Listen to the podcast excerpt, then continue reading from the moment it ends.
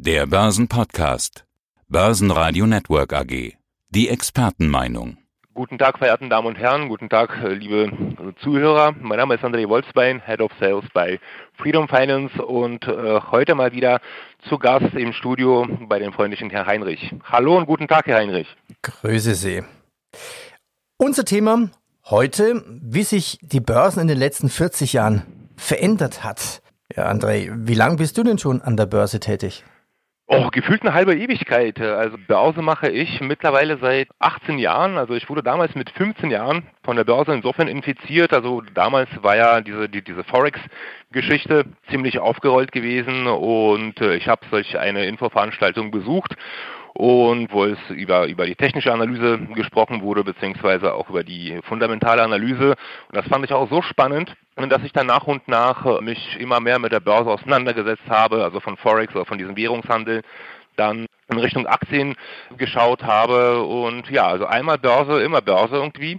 Von daher habe ich auch schon einiges, einiges miterlebt, hautnah und einiges gesehen. Und Börse bleibt nach wie vor spannend für mich. Also ich lebe Börse. Ich liebe die und liebe die. Das, das kann ich gut nachvollziehen. Ich glaube, ich habe einen kleinen Vorsprung als Börsen- und Wirtschaftsjournalist. Ja, mache ich das schon fast seit 30 Jahren und Börsenradio habe ich vor 25 Jahren begonnen.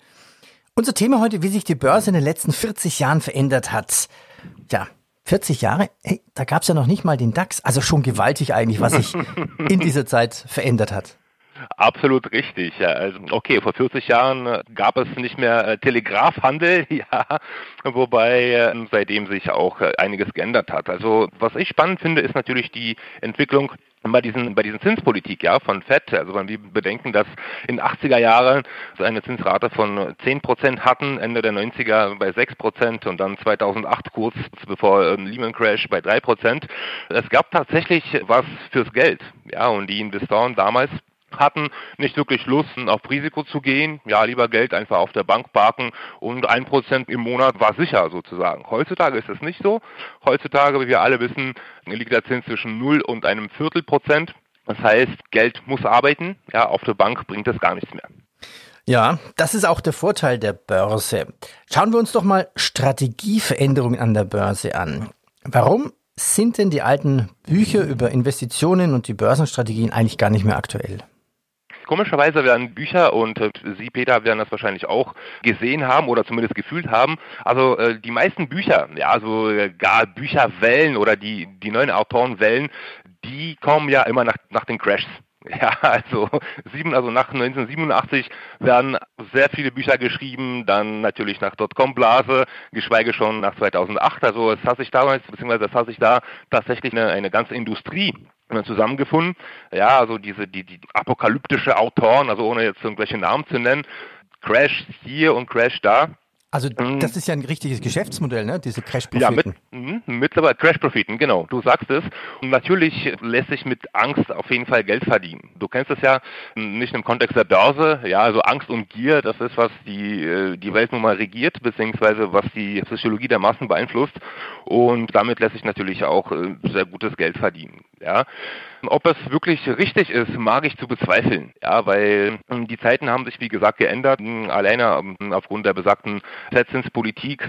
Es, es wird ja massig Geld gedrückt, es wird massig Liquidität dargeboten. Also die, die Federal Reserve hat versprochen, für die nächsten vier bis fünf Jahren so viel Geld zu drücken, wie nur nötig ist. Ja, und äh, dementsprechend pusht es die Märkte auch nach oben. Ja, und es gibt ja da auch was Neues, was vorher noch nie gab. Notfalls werfen wir das Geld mit Helikopter ab. Genau, der Ben, der, der, der Ben Bernanke, der Helikopter-Ben, genau. Aber die haben, die haben ja die Politik äh, weitgehend beibehalten. Was ist denn Helikopter-Money ähm, jetzt? Helikopter Money bedeutet ähm, so viel, dass es so viel Geld gedrückt werden kann. Das ist auch durch den Kongress meines Wissens zumindest abgesegnet. Es kann so viel Geld gedruckt werden, um es in die Wirtschaft reinzupumpen, dass, dass, dieses, dass diese ähm, Konjunktur nach wie vor den steigenden Trend zeigt. So, es werden, wie wir im März gesehen haben, ja, also damals um solch eine Entscheidung zu treffen. Es müssten ja auch die Kongresssitzungen abgehalten werden, etc. etc. Und zwar jahrelang. Ja, mittlerweile ist es so, dass solche Entscheidungen innerhalb von, weiß ich nicht, von vier Tagen beschlossen werden. Ja, schauen wir uns die Unternehmen an und wie sich die verändert haben. Welche Firmen hatten denn, nehmen wir mal zum Beispiel 2010, die größte Marktkapitalisierung und welche sind es heute? Auch sehr interessante Sache. Ja, das, das wollte ich dich gern fragen. Ja, also, du bist mir zuvor gekommen. Also es waren tatsächlich, also noch vor zehn Jahren waren es tatsächlich ExxonMobil und äh, General Electric. Im Zenit äh, kostete ExxonMobil beispielsweise 450 Milliarden und GE äh, 380 Milliarden. Ja. Heute dagegen, zumindest stand letzte Woche, ExxonMobil 210 Milliarden plus minus und General Electric äh, 100, 100 Milliarden circa. Ja, wobei bei GE im März haben die gerade mal 50 Milliarden gekostet. Also ähm, wie man sehen kann, haben sich die Zeiten auch verändert. Ja, und ich meine, eine Marktcap wie bei Apple beispielsweise von Trillionen, ja, das war damals, das war noch vor zehn Jahren, war es noch undenkbar. Jetzt kann man diskutieren, ist das schon Inflation oder nicht? Das lassen wir mal beiseite. genau, das ist, das ist auch eine, das ist auch äh, solch eine Sache. Es, es gibt ja auch neue Produkte mittlerweile, die sich durchgesetzt haben. Zum Beispiel ETFs. Ah ja, warum setzen so viele auf ETFs und auf Index-ETFs? Naja, also ETFs, also sind ja diese, diese Exchange Traded Fonds. Man kann ein Sammelsurium der Aktien, also ein Aktienportfolio quasi äh, sektorenübergreifend oder auch in Indizienübergreifend aus einer Hand beziehen. Und am Strich heißt das, also nehmen wir mal an die Index-ETFs, ja, wie, wie, wir bereits gesagt haben, die, die Flaggschiffe beziehungsweise die großen Unternehmen an der Spitze dieses, also von, von, von diesen Indizes, die, äh, die wechseln ja alle fünf bis sieben Jahren. Und wenn man in einen Index investiert, sprich äh, alles aus einer Hand bekommt, dann handelt man quasi sektorenübergreifend, beziehungsweise man ist dann darauf vorbereitet und, und gewappnet. Ja, man muss, man muss ja das Portfolio dann nicht aktiv managen, sondern es wird dann auch äh, passiv gemanagt alles. Also auch ein Vorteil für den ein oder anderen Anlegern. Schauen wir uns die Wirtschaft an. Was beeinflusst die Wirtschaft und damit auch die Börse? Wie hat sich eigentlich die Arbeitsproduktivität in den letzten 20 Jahren verändert? Da sehen wir auch sehr interessante Entwicklungen. Schön, dass du fragst. Wenn wir jetzt bedenken, bei den Ölmultis, beziehungsweise wenn wir diese Ölmultis mit beispielsweise Facebook vergleichen. Ja, weil Facebook ist gerade mal plakativ. Als Beispiel, zumal ich vor kurzem auch eine Statistik diesbezüglich aufgeschnappt habe. Also die Ölfirmen, ja, also da ist der Ertrag pro Mitarbeiter so ziemlich gering. Im Gegensatz zu Facebook, wo man pro Mitarbeiter 1,5 Millionen Gewinn erzeugt mittlerweile. Das muss man sich mal durch den Kopf gehen lassen. Aus meiner Sicht ist das wirklich eine Tendenz, die, die beibehalten wird und die auch durchaus sehr interessant ist. Man muss ja auch mal sehen, was sich geändert hat für die Firmen, die Kapital brauchen und dann an die Börse gehen. Man muss sich wirklich die Frage stellen, ist denn der Weg für Firmen an die Börse leichter geworden, beziehungsweise der Weg für Risikokapital? Absolut. Die IPOs sind derzeit auch durch die besagten Underwritern aus unserem ersten Interview, ja, da haben wir, da hatten wir das Thema kurz äh, angeschnitten gehabt. Die Underwriter sind mittlerweile sehr professionell, beziehungsweise die haben auch die nötigen Drähte oder den nötigen Draht zu, zu regulatorischen Instanzen. Und äh, mittlerweile gibt es auch viel, viel mehr Investoren, ja, durch das besagte billige Geld die auch daran partizipieren möchten. Ja, also wenn, wenn man bedenkt, dass noch ja, vor 20 Jahren, wenn ein Unternehmen an, ähm, an IPO ging, dann müsste man nach Investoren suchen tatsächlich.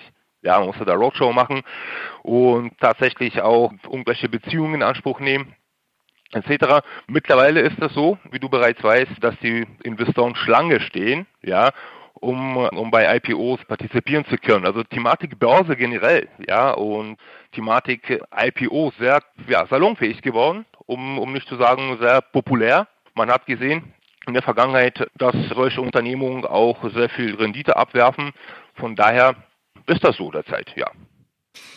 Wie ist denn die zeitliche Planung, der zeitliche Horizont bei den Venture-Kapitalgebern?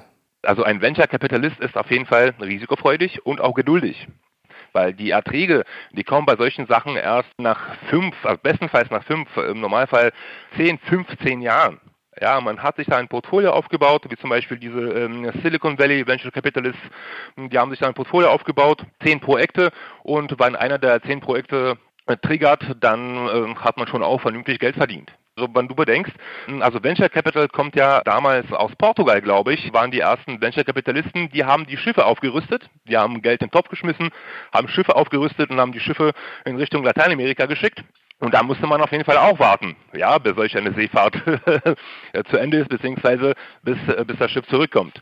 Von daher, man muss als Venture Capitalist auf jeden Fall Geduld bringen und natürlich auch die Risikoaffinität. Ja. Was sind denn neue Trends? Und was ich spannend finde, ist, dass ich frage, ob das gut ist. Was sind denn Fun-Investments? Also die Fun-Investments. Ich als Head of Sales bin da quasi an der ersten Front und spreche auch sehr viel mit meinen Klienten. Ich habe folgende Entwicklung, äh, beziehungsweise ich erlebe folgende Entwicklung jeden Tag dass man mh, mm, im Gegensatz zu früher nicht mehr nach irgendwelche technische oder fundamentale Analyse geht. Man schaut sich da gar keine Zahlen mehr an, sondern vor allem bei den, bei den Millennials, bei den sogenannten, man findet die Aktie einfach cool. Man hat beispielsweise irgendeine, also Facebook, okay, cool, kenne ich, nutze ich, kaufe ich mir das ist wie, das kann man sich vorstellen wie, wie Sammeln von Münzen oder, also, oder von, von Briefmarken. Man erstellt sich da so ein Konvolut von den Unternehmen, die mal cool sind und lässt das Portfolio drei, drei Jahre liegen, ganz nach Costolani. ja, in diesem Fall paradoxerweise, ja, funktioniert es, ja, diese alte äh, eigentlich, Eigentlich schon, interessant, so nach dem Motto, oh, ich zu, kenne ich, äh, nutze ich, kaufe ich. Genau, Airbnb, also cool, kenne ich, habe ich schon mal benutzt, gefällt mir, kaufe ich. Apple, okay, ich habe ein iPhone, mit diesem Unternehmen kann ich mich absolut mhm. identifizieren. Hier Tim Cook ist cool, der Steve Jobs war cool, coole Aktie, nehme ich. Oder oder beispielsweise hier Palantir, ja, coole Aktie, die haben dazu beigetragen, dass der Bin Laden damals ausfindig gemacht wurde finde ich cool, kaufe ich. Also etc. etc. Und wie gesagt, also die jungen Leute vor allem, die möchten sich auch gar nicht den Kopf zerbrechen, ob, ob, ob, ob die Quartalszahlen jetzt gut sind oder ob, ob, ob der eine Indikator grün ist und der andere rot, ja, sondern es wird einfach aufgekauft, weil die Aktien bzw. die Unternehmen als cool empfunden werden. Da könnte man ja sagen, das hat sich ja fast nicht geändert als zu schönen, guten neuen Marktzeiten. Da wurde auch gekauft.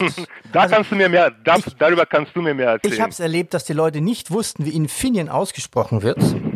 die musste aber unbedingt gekauft werden, wussten auch gar nicht, dass es eine Abspaltung von Siemens war und an die Börse ging und welche Chips sie produzieren. Nein, oh, guter Name, kaufe ich. Und das ist das Spannende. Bei ganz vielen Interviews gibt es ja auch jetzt bei Börsenradio die Diskussion mit meinen Interviewpartnern, ob wir gerade wieder in dieser Tech-Blase sind. Tech-Werte werden ja sehr gekauft, sind sehr teuer.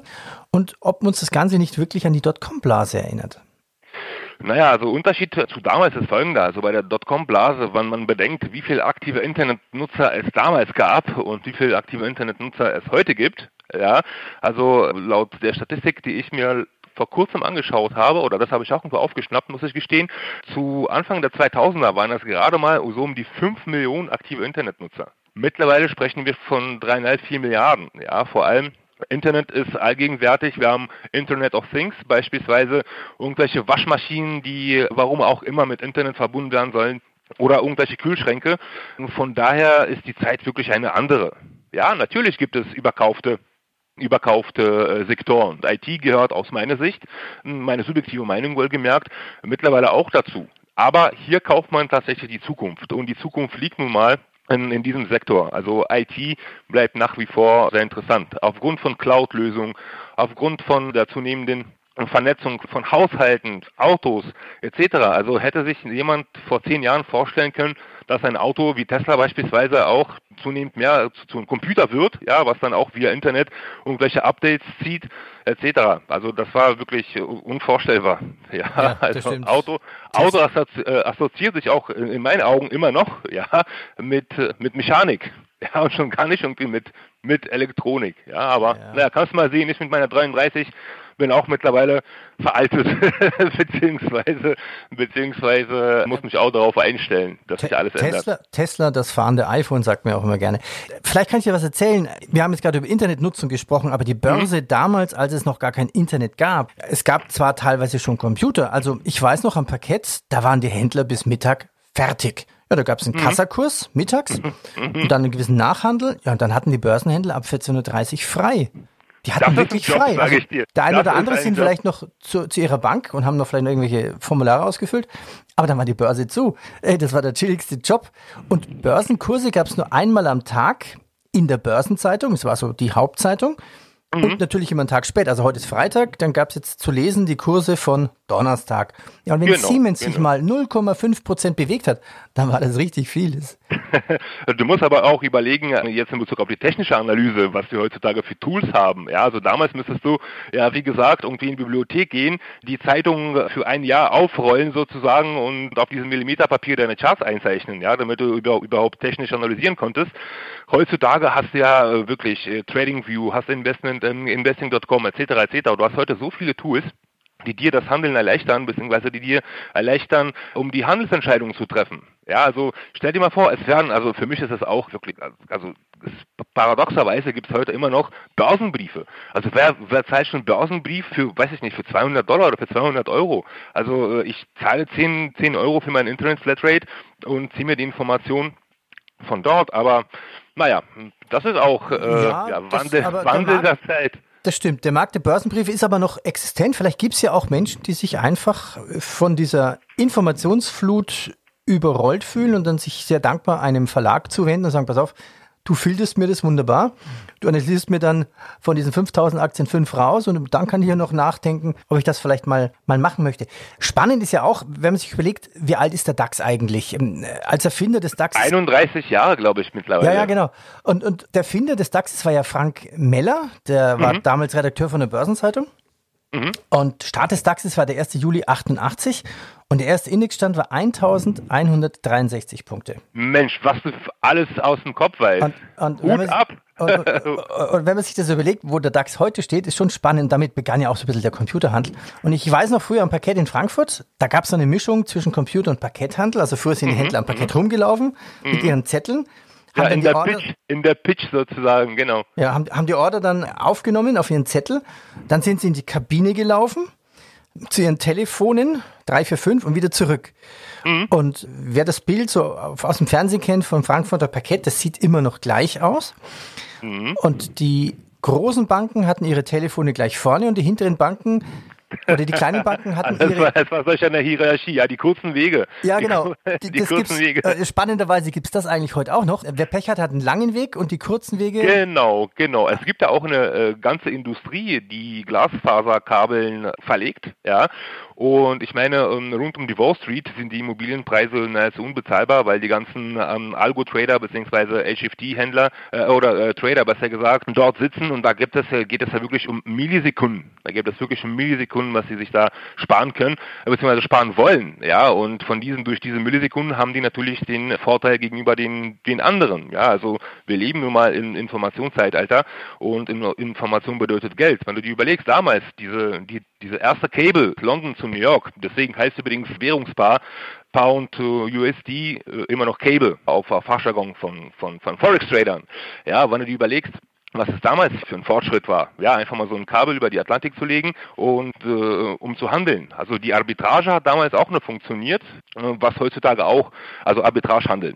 Ich glaube, die, die, die Zuhörer kennen das, wenn nicht, ganz kurz erklärt. Also Arbitragehandel ist, wenn, wenn, wenn man eine Aktie auf eine Börse erwirbt äh, für etwas weniger Geld und an der anderen Börse für etwas mehr Geld verkauft. Ja, also man spekuliert da nicht auf Kurssteigerung, beziehungsweise nicht ähm, auf Kurs Verfall, sondern man spekuliert darauf, beziehungsweise man ähm, handelt die Kursdifferenzen der zweier Börsen oder mehreren Börsen. Ja, heutzutage ist es gar nicht mehr möglich durch die ganze Vernetzung.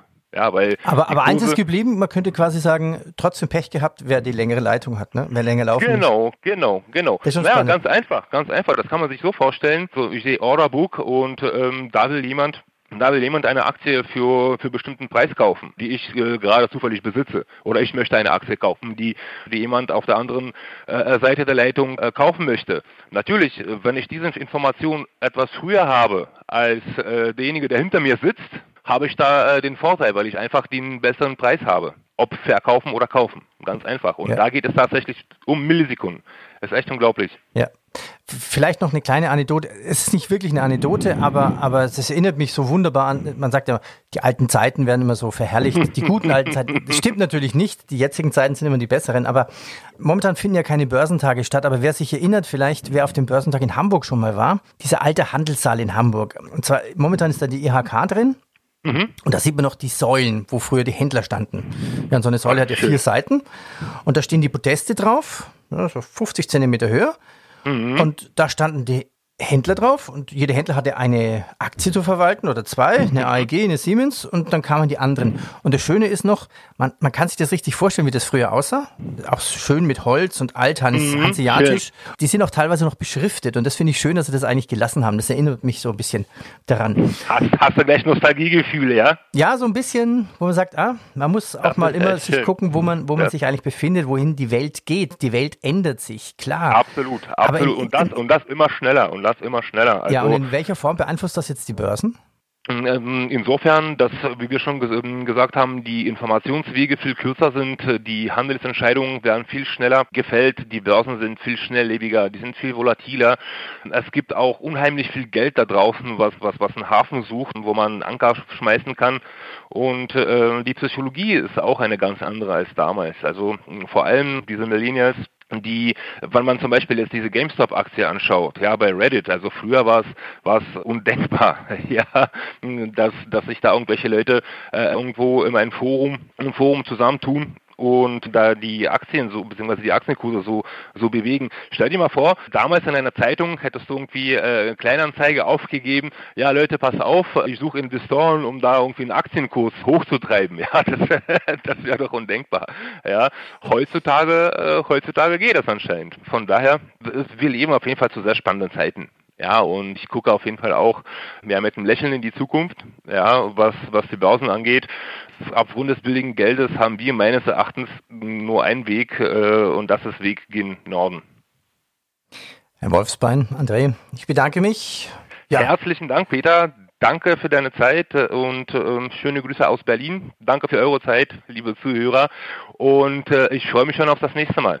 Und das waren die Börsen, wie sich in den letzten 40 Jahren verändert hat. Ein bisschen.